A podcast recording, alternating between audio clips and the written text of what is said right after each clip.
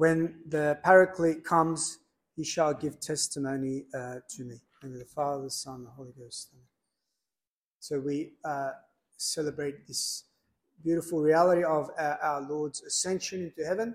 And before our Lord ascends into heaven, he tells the uh, apostles to wait, to wait in Jerusalem. Why?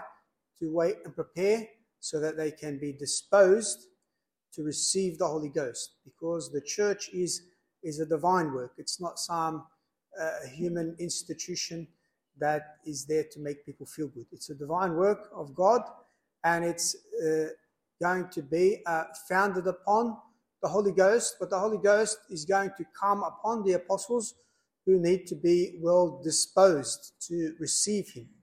Uh, and then in receiving Him, they will be fitting instruments of, uh, of the Holy Ghost who will teach them to give testimony of our Lord.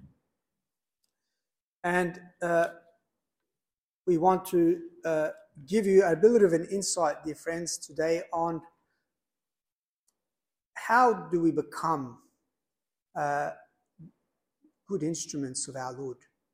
And we might not uh, necessarily want to hear what I have to say because it's quite, really quite painful to hear these things. But in a time when we live today, dear friends, we have to be honest. We live in a time of universal apostasy from God. And the Catholic Church, which is the vehicle of salvation, has come to stand for next to nothing. It has become uh, like the Jewish nation in the time of our Lord, uh, really apostate, have rejected our Lord.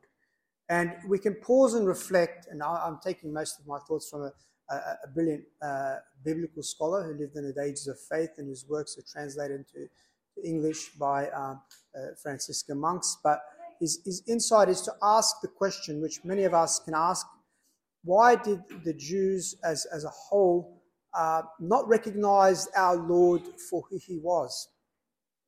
And this, this question is very important because we can ask the same question today. Why do most Catholics today no longer recognize the church and our Lord for who he is? And the answer to both uh, questions are very similar. Very similar. First, as St. Thomas Aquinas points out, that the people were corrupted by the wickedness of their leaders. And that we can say today the wickedness of our leaders has corrupted the greater number of the hearts and the minds of the people. As the old saying goes, the, the fish rots at the head. Uh, and the second uh, reason is because to some extent, to some extent, we can say a little bit, to some extent, when the Jews read the scriptures, uh, there was somewhat uh, a lack of clarity. In other words, as uh, St. Thomas himself points out, that uh, an old lady today understands more than uh, in, in, about our Lord than all the prophets of the Old Testament combined understood. Uh, they only understood in part. And it is what this uh, uh, Dr. Paul Heinisch explains. He says that it is, it is a rich, full, and deep etched picture that the prophets have uh, given us of the Messiah. And yet, none of these divinely inspired men, the prophets, however, left a complete portrait peculiarly his own. Rather, each added new lines to pictures or, picture inherited from previous predecessors according to his own natural genius and the supernatural enlightenment granted to him. Emphasis and approach could and did vary, even to the extent of seemingly contradictory assertions about the Messiah. For example, the Messiah is a man and God, a glorious king and yet a man of sorrows, sovereign ruler of the world and yet despised by fellow men, persecuted and yet uh, and put to death, the son of David and yet uh, uh, born of a virgin, warrior and prince of peace. He dies and yet lives forever. He redeems from sin while shattering all in his paths. He is uh, the desired by every nation upon which he inflicts judgment. Nevertheless, these many points made by various prophets did harmonize to form a unified picture, one destined to fill the people with the trust in God's mercy and goodness and with the longing uh, uh, for the day when they could worship under the scepter of the Messiah King without sin, and the day when guilt had been expiated through the self immolation of Yahweh's servant, and all were united in a single faith. Of course, only in the light of fulfillment do these seemingly discordant notes blend perfectly together in symphonic unison to the astonishment and amazement of every age and race. And that's why uh, our Lord, both uh, throughout his ministry, even we see somewhat in when our Lord was uh, in the temple at the age of 12, he was asking questions and he was interrogating the leaders. Why? Because he was helping them piece together these prophecies and put them in context so they will recognize him when he begins his public ministry. Uh, and that's why even his public ministry, our Lord asked them, Who do they say is the son of the, the Messiah? And they say, Oh, the son of David. Now, Lord, so how can he be David's son when uh, David calls him Lord? You don't call your son Lord. So our Lord, uh, for them, tries to put these, these prophecies together and give them the, the complete picture. But you also have to understand that the Jews were not Protestants. They don't they didn't follow the Bible alone. They also believed in the oral tradition, which gave them a deeper insight than just the, the, the Bible alone uh, on the person of the Messiah. So they were not totally excused in grasping who he was. But the third reason uh, is the heart of the reason why they didn't recognize him.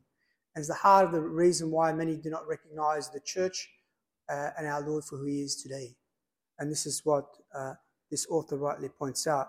He says, The great mass of the people had formed for themselves a picture of the Redeemer that did not harmonize with Christ's spirit and teaching.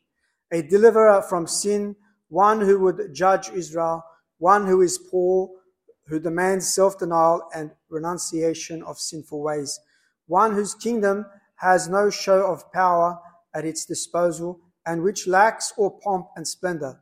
Such a Messiah had uh, uh, uh, not been the object of Israel's longing already in pre exilic days. David's great descendant was expected to break the yoke of Rome and make Israel foremost among the nations. The messianic kingdom of Christ is a kingdom of grace. It is not a kingdom of external show, pomp, and political maneuvering.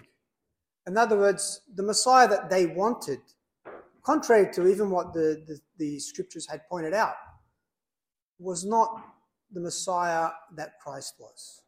He wasn't uh, uh, uh, going to be a political ruler to make the Jews at the, at the head of the pecking order in life. And they, they didn't want a spiritual kingdom. They wanted a, a worldly kingdom. And today, today most Catholics are the same. They don't want a religion that speaks of sacrifice, of sin, of renunciation, uh, of abandonment of this world. They want a, a, nice religion that makes them feel good about whatever it is that they want to feel good about. Uh, and so today we are embracing the Catholic Church all sorts of perversions, all sorts of errors, lies, because we want to embrace that. Uh, and for the most, most part, as, as a result, nobody really goes to church anymore, particularly in our country, uh, because religion has become uh, really to stand for nothing. There's no, there's no real motivating reason to go to church anymore. And those who still go to church, I, I sometimes ask myself, do they even know why they go to church? And a lot of them, they don't know. They just go out of habit uh, and some sort of conviction that they, it's something they should do. But as to why, many of them don't really know uh, as to why. The reality is today uh, we have a, a, a, church which is morally bankrupt. And it's very interesting that we saw recently the, uh, the LifeSite News put together a whole article on uh, just how, uh, the, thanks to the hard work of the bishops in the Catholic Church, particularly in Australia, that they have uh, succeeded in alienating an entire generation from the church because of their work of apostasy today. You know, today, when someone says to me, such and such priest or bishop died, my response is often, uh, did we know they were alive? Uh, did, did their life make an impact on anybody? Did, did, does anybody notice that they were alive, let alone that they died? And that's a, a that's a real indictment today. That's a real sad reality today. Uh, you know, let me give you a contrary example. Uh, last last no, last time I was here, I went with one of our faithful, so that it's not just my uh, testimony uh, for lunch. And one lady came up and said, "Father, you associated with the Latin Mass group here in Singleton?" And I said, "Yeah, can I help you?" She said, "Well, no, I just want to say that um, my daughter, uh, still to this day, she's an adult, married." she her life was totally impacted by Mrs. Madeline McCarthy. I said, Well, I don't know your daughter at all. She said, Yeah, well, my daughter used to bring her when she was a young girl, 14 or 16, used to bring her to Mass from time to time. And uh, her, her, this woman impacted the life of my daughter uh, beyond you can imagine. And even when she was getting married, she had some paraphernalia of, of uh, uh Miss Madeline. She attached to her wedding gown to symbolize that Madeline is there with her. Thinking, wow, that's, that's how, that's the life of a serious Catholic. That we impact the life of those around us. That our, our death is a major tragedy for them, a major loss for them. And our life was an impacting force upon them.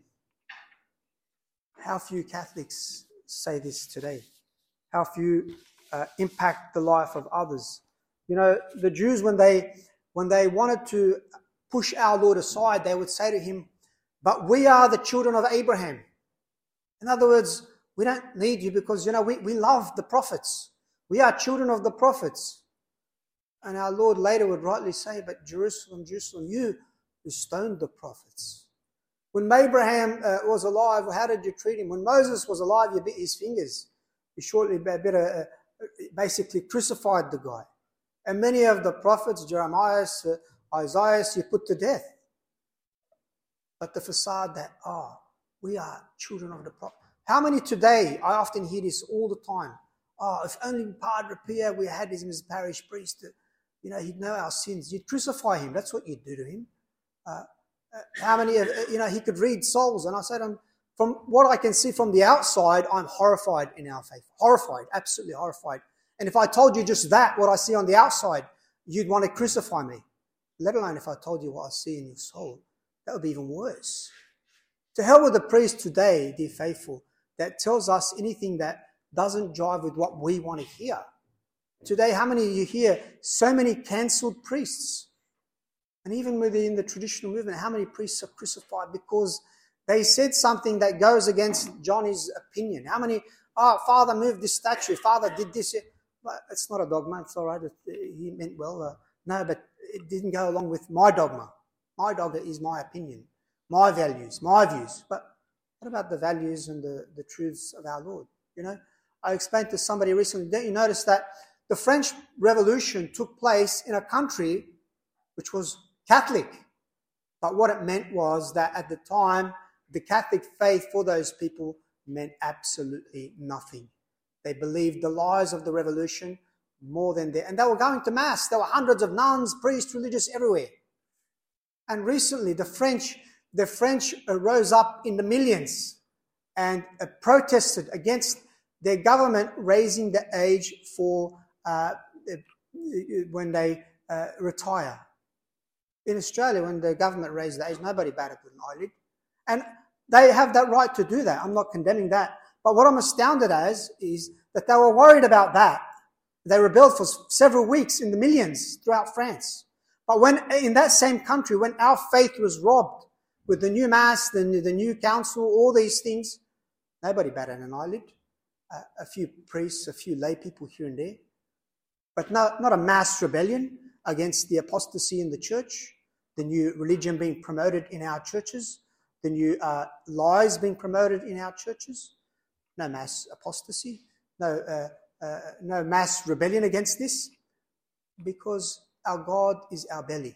We're worried about uh, the government uh, uh, affecting my income, affecting my lifestyle, but we're not worried about the apostasy in our churches today.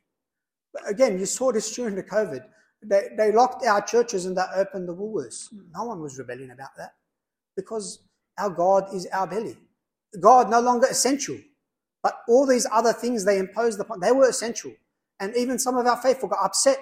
Father, you're not doing this. Well, okay, but they're not dogmas. They're not, they're not essential. It's not a big deal. But the things that are essential, our faithful feel that it's free that, Father, I can choose this, I can choose that. Well, why? What is your God? In other words, what, what's the heart of the problem? The heart of the problem, and I'm going to give you the heart of the problem and the solution. The heart of the problem is why they didn't recognize our Lord is because they were worldly and spiritually blind. How is it that you have someone like Saint Simeon and Anna? They recognize our Lord as the Messiah, the Savior of the people. When he's a little child, he hasn't performed a single miracle for them. Little baby, they recognize him for who he is. As a little baby, yet not a, not a single word came from his mouth, not a single miracle, not a single deed, and they recognize him for who he is. And yet, the, the faithful, he does the miracles. He says the most amazing words never heard in the history of humanity. He feeds them in the desert. And yet, their response is in the end, crucify him. How is that? Because Anna and St. Simeon were mortified. They had a spiritual life. They were prayerful people. They were people whose focus in this life was God and not the, uh, the, the financial or social or the moral benefits that this world had to provide for them. They were not blind, they were well awake to the life of the Spirit. And this is the heart of, of our problem today. Today, most of our faithful have no interior life. They, I remember one of our seminary professors complaining to me, said, Father, I don't understand. You send the faithful on retreat, and the greater bulk of them that come on retreat don't even know what prayer and meditation are. What have you been doing in your parishes? And I took that to heart. I said, That's right. We've been doing something wrong here. There's no formation of these people. They have no sense of the prayer life. They don't know what meditation is. And I'm not talking about people, dear friends, who've been coming for new, newcomers. I'm talking about people who've gone there 10, 20, 30 years. Some of our children born in tradition. They don't know what the prayer life is. They don't know what meditation is. If the parents don't know, well, what chance have the children got? It's a very serious problem here. Empty, hollow men. And the consequences are just going to be disastrous. This is what brought us the revolution of Vatican II and the new Mass. Uh, this is something quite frightening for us in our time. And what's even more profound is very funny. Just as I was preparing this sermon, I had one of our laymen been coming for many years, maybe 20, 30, 40 years to our chapel. And he says, Father, I've got a very important question. He asked me a basic question. I said, look, here's the answer. But, you know, what, what's more astounding for me is the fact that you've been coming to our chapel so long and you don't know the answer to the question which is in your basic children's catechism. You don't know the answer. That's something wrong with that. There's something profoundly wrong with it. And most of our faithful have never graduated beyond the children's Baltimore Catechism, Baltimore Catechism number two, the one we teach for primary school for children. What does that say? Where your treasure is, there your heart is. That's what it says.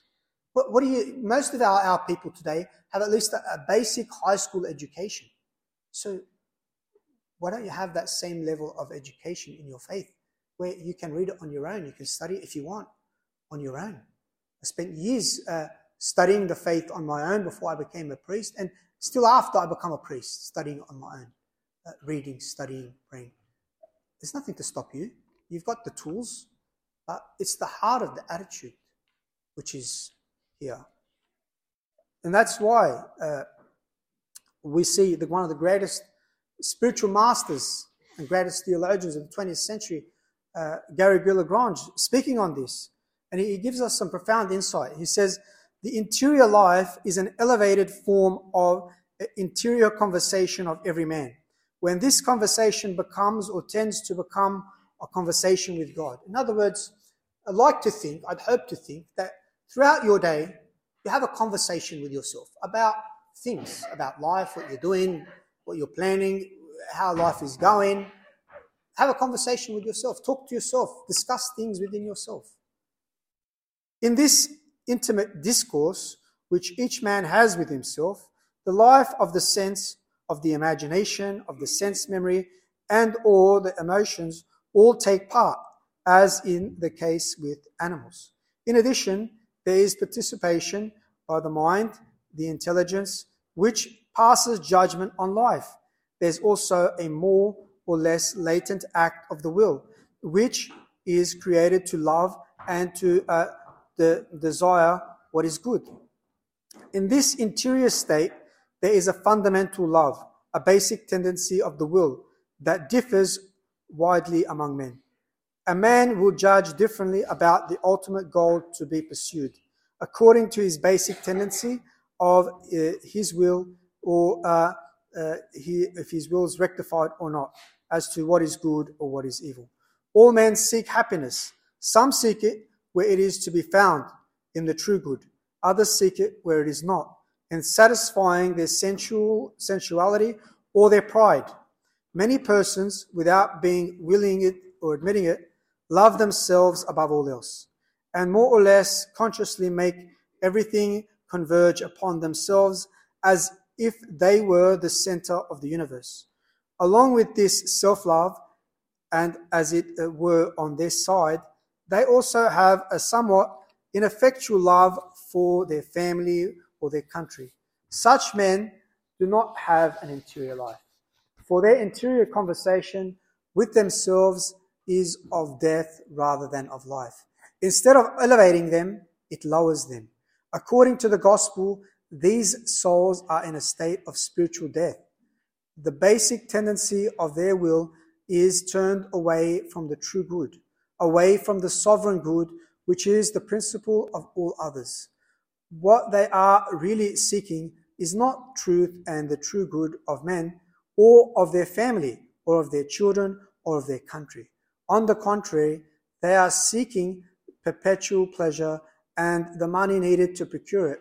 According to the Christian philosophy, they live by the quest of pleasurable good and of the useful, without rising to really desire moral good, uh, conceived by right reason as the object of virtue. And that, that is the heart of our problem today. We become pragmatic. Yeah, what works, what, what makes things run for me in my life, rather than people of principle, of prayer, of uh, vision of above, the focus of above. You know, when when things go wrong in the world and we take the worldly approach, the worldly fears, there's something wrong there. It means that we are no longer people who judge things from a supernatural perspective. We, I find our faith will have the same fears, worries, anxieties, stress as the pagans do. Their outlook on life is no different. There's a problem there. Uh, the, the th- things that they worry about, the things that they are uh, uh, stressed about, uh, it even makes, I think, for a man of God, it makes it harder to have a conversation with anyone today because their focus is all about uh, petty, childish little things. I, I kind of liken it to imagine being in, in, in World War II and there's bombs going off everywhere and some some soldier walks up and says, "Where's my toothpaste?" Uh, um, yeah, okay, toothpaste has its place, but in the context of what we are going through, it's absolutely irrelevant. You're about to die, and you're worried about your toothpaste. You're about to die, and you're worried about this triviality, what he said, what he did, what he thought. Uh, it, it, I, I can't believe the depth of pettiness lack of any supernatural vision or focus in our lives today. Uh, not to say that these things that have don't have their place, but these things will never be resolved if you simply take a human solution. If you take a human solution, all, all at best you can come up with is an eye for an eye, and that's not the Christian solution. It's not the Christian solution. Uh, that's the pagan solution. That's the, the Jewish solution of today, the Muslim solution of today, uh, the false religion solution. It's not the supernatural solution. And that's why the same, this same uh, author explains to us, this biblical scholar explains then exactly when Jesus appeared, the Jews should have realized that he was the Redeemer whom the prophets had foretold. The fulfillment of the messianic prophecies should have motivated them to hail him as the long awaited for Savior. Should have, you know, the, the Catholics should recognize this is the Mass of Catholics. And the new Mass is the Mass of the enemies of our faith, the Protestants, the Jews, whatever. it's not, but they're blind. They don't recognize it. And, and what, a, what an ignorant person like me can recognize, brilliant Jew, uh, Jesuit scholars don't seem to be able to recognize today because they're spiritually blind. They might have uh, uh, an intellect, but spiritually they are blind. And the blindness today has reached the height uh, uh, of the church with the, the fish rotting at the head today. And as long as we don't grasp what God is actually telling us, we will be convinced of what our passions are telling us. If we don't, uh, if we are not convinced of what God is telling us, what God is saying to us, we'll be convinced of what our passions are saying to us. One, one uh, older lady I was talking to the other day, and just a lady who started coming to our, our parish and really convinced of what we, our work. And she said to me, I was in a conversation with someone the other night. I thought I had to evangelize to them and I had to witness uh, about our Lord to them. And the person came up with um, the typical objections. And I said to them, Don't question God. And I said, No, no, the contrary. Tell anybody you want. Tell them to question God as much as they want.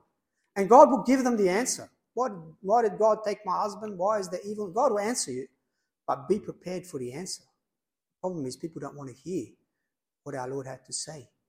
They don't want to hear what, what God, the hard truth, is going to tell us. You can ask God whatever question you want, and He'll give you the answer if you want the answer. But you may not want to hear it because it may not jive with what we want to hear today. This is the problem. It's not that God uh, is silent, God can't answer us. But we often not only cannot understand it, but even to the extent when we do, we don't want to hear it. How many times the Jews took up stones to, to uh, attack our Lord because not that they didn't understand, they understood him perfectly, but they were enraged in what he said. They didn't want to hear it.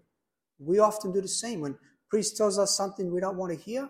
And to be honest with you, you're going to very, very, uh, very rarely hear a priest today say something you don't want to hear because most of them are dead afraid of the faithful, even the traditional priests, because they're afraid of the people saying anything against them, condemning them, denouncing them. But when you do, uh, you do get upset. Think maybe he's telling me what I need to hear. That's, uh, you know, Padre Pio, uh, how many people did he slap? Men and women. Sent them away, he slapped them. The best treatment he could have ever given them. How many people he threw out of the confessional? And uh, not to mention the ones who never even made it into his confessional. He threw them out. You're not serious. You're not, you're not ready. You're not prepared. Uh, you make light of these sacred things. Imagine that priest that he lived today uh, not only would he be cancelled, he'd be defrocked. They wouldn't want to hear him. Uh, they'd uh, crucify him because he's not according to our age, our spirit, which is blind, uh, which is far from God.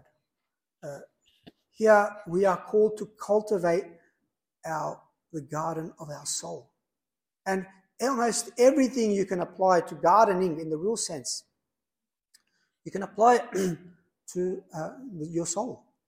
Gardening requires work. Good gardens don't just happen. It requires nutrients.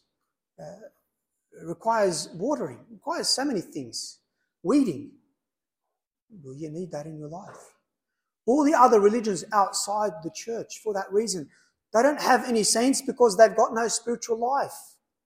Uh, Judaism doesn't have any saints, no spiritual life. They're, the Jews and the Muslims are very similar. They're both carnal minded today. They see God as so transcendent, God is so above us, he can't be reached. There's no friendship in their religion with God. Uh, it's a master servant relationship in their mentality today. But their religion doesn't afford them. The dead religion of the Jews today are empty. All about rules, external. It's external. And the danger is that we make our religion purely an external reality. Uh, we've got the Latin mass. Well, Latin mass doesn't save you. It's integrating it in part of your spiritual life that does save you. Making it the foundation of your spiritual life. Then, then when Pentecost comes, then you're transformed by the grace of the Holy Ghost. Otherwise, it's uh, uh, water on a duck's back. Uh, Buddhism, it has no spiritual life.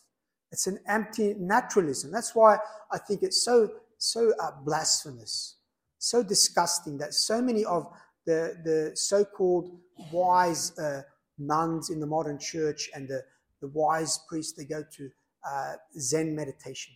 just so empty, so dry, can offer you nothing, has no grace. In fact, very often it's just an opening for the pathway of the demonic. Uh, and yet we have the greatest prayers, the greatest supernatural spiritual life, the mystics that we've never seen. whose writings are just so profound, you die of amazement. Works of St. John of the Cross, St. Teresa of Avila. The wisdom in there, no religion compares to, let alone the wisdom in, in the sacred scripture, let alone the wisdom in uh, just a simple book called The Imitation of Christ. Uh, wh- where is the uh, where is the wisdom in any other religion compared to that? Uh, none. No, no religion comes close to, to this reality. It's the imitation of Christ that tells us Turn with all your heart to the Lord and forsake the miserable world, and you shall find rest for your soul. Learn to despise outward things and to give yourself to things inward, and you shall see the kingdom of God come within you. For the kingdom of God is peace and joy uh, in the Holy Ghost, and it is not given to the wicked. Christ will come to you and will show you his consolation if you prepare a worthy mansion for him within you. All his glory and beauty is from within, and there it pleases him to dwell. He often visits the inward man, giving him soothing consolation, much peace, friendship exceedingly wonderful. This is what our spiritual life offers us. You know, it's a Protestantism that that there's not been a single saint in Protestantism that's worked a single miracle. And we have hundreds and thousands of saints who've worked amazing miracles by the power of God.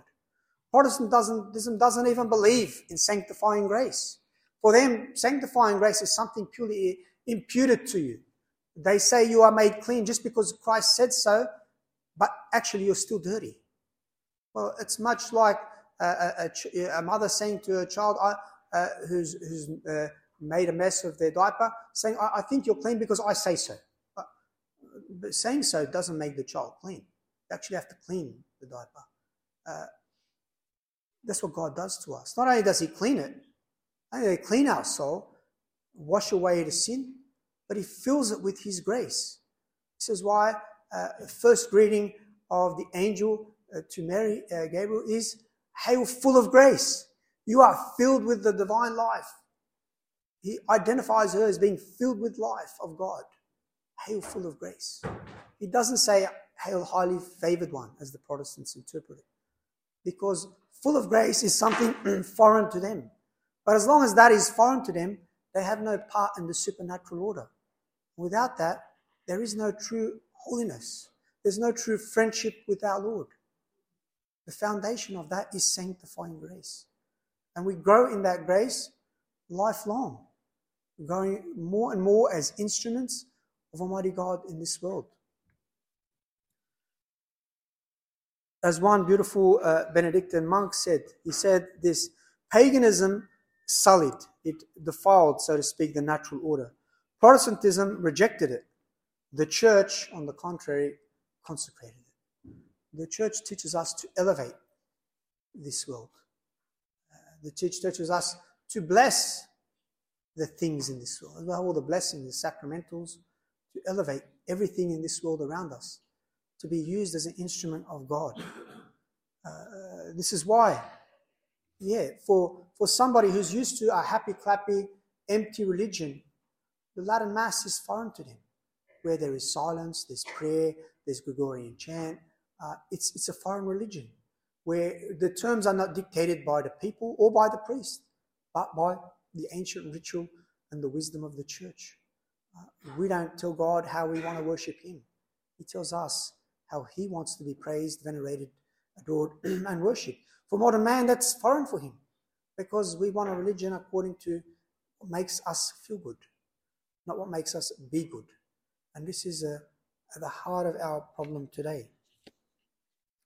And this is why, in conclusion, uh, the beautiful words of this uh, biblical scholar, he says, Jesus did not come to rule over a kingdom in any earthly political sense. His mission was to conquer sin and Satan, and this end he could achieve only by suffering and dying. Much education was needed before the apostles grasped this. However, after the resurrection of their master and the descent of the Holy Ghost, they stood up fearlessly and preached Christ crucified. It had uh, finally become clear that the kingdom of God upon earth does not consist in ease and glory, but in suffering and sacrifice.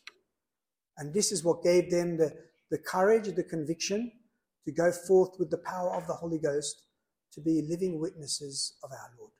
And so, dear friends, let us simply conclude uh, to you today with the beautiful words of the oration of today's Mass. O Almighty and everlasting God, make us always bear towards you a devoted will and serve your majesty with a sincere heart through Christ our Lord.